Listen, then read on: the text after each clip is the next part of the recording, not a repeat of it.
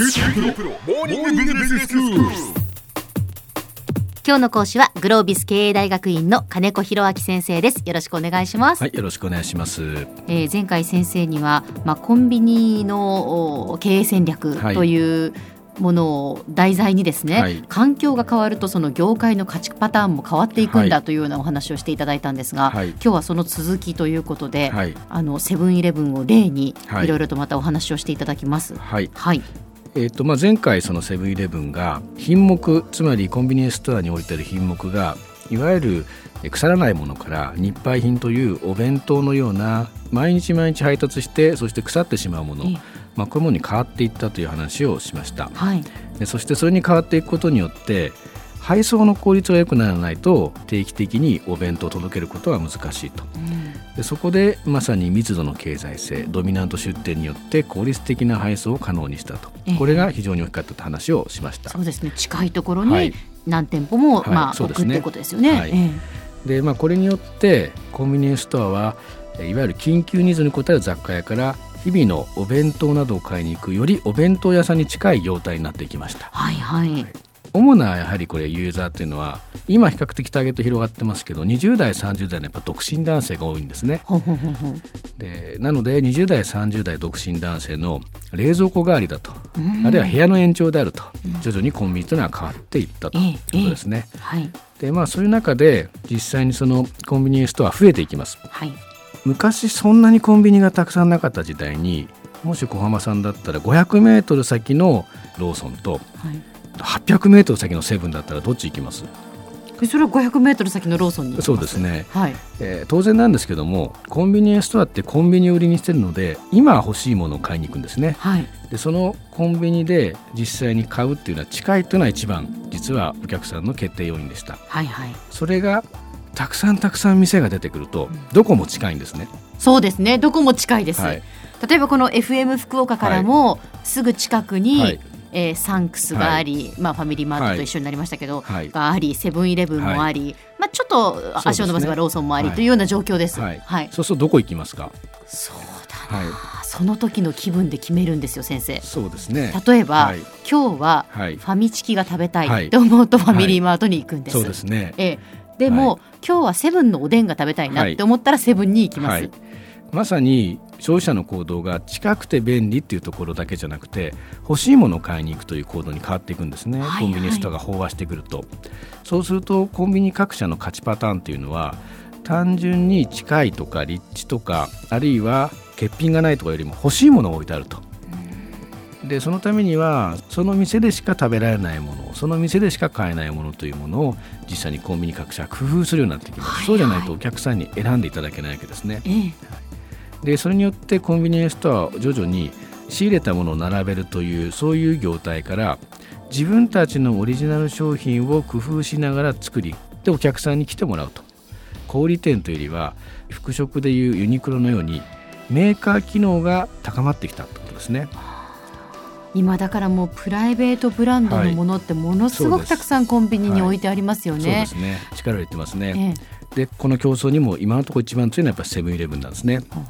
でセブンイレブンはなぜ強かったかというと物流センターの隣にお弁当の工場を併設していてセブンイレブンのお弁当の93%が自社の専属工場の製品なんです。で他のコンビニチェーンは例えばローソン等でも自社の専属工場の製品っていうのは40%切るぐらいですね30数パーだと思います。はないんでこれはやはり自分たちで作ったものを鮮度よく届けることによって保存量も少なめにできてるんですね、まあ、だから美味しいっていうのもあるんですけども、はいはい。でそういうまさに物流戦略とその美味しいものを作るっていう商品戦略がまさに融合してそういう美味しいお弁当とかおにぎりをセブンイレブンがお客さんに届けやすいというそういうまあ今状況を生んでるわけですね。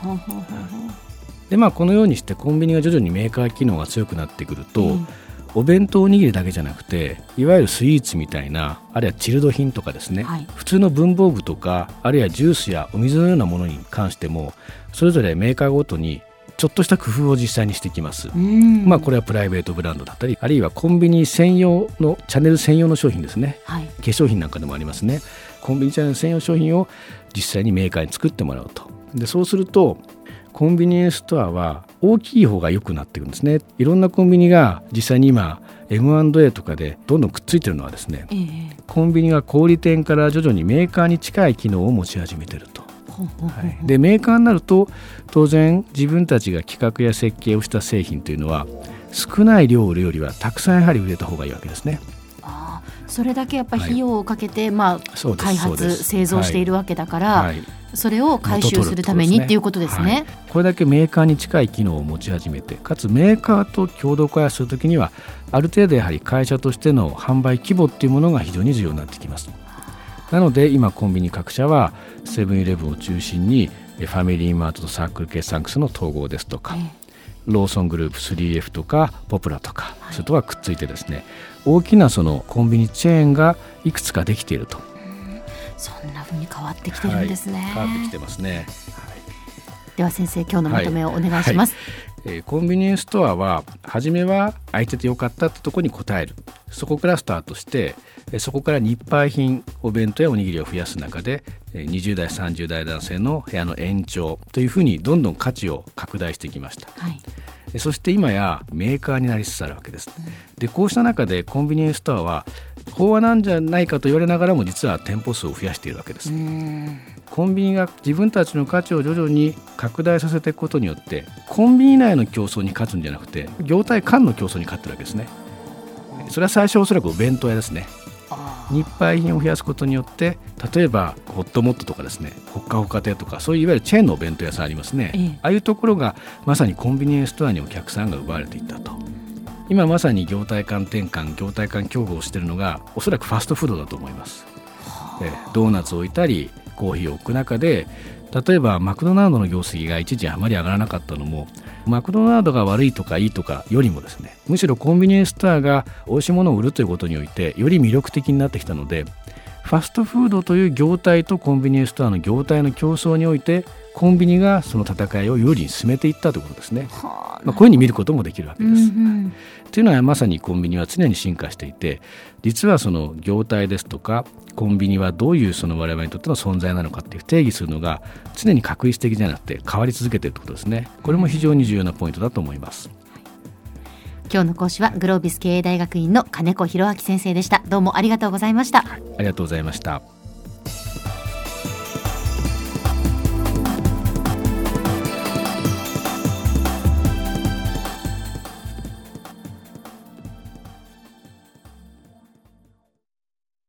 QT PRO は通信ネットワーク、セキュリティ、クラウドなど QT ネットがお届けする ICT サービスです。九州中に展開した光ファイバー網を基盤に一番身近なビジネスパートナーとして九州の企業自治体の皆様をサポートします。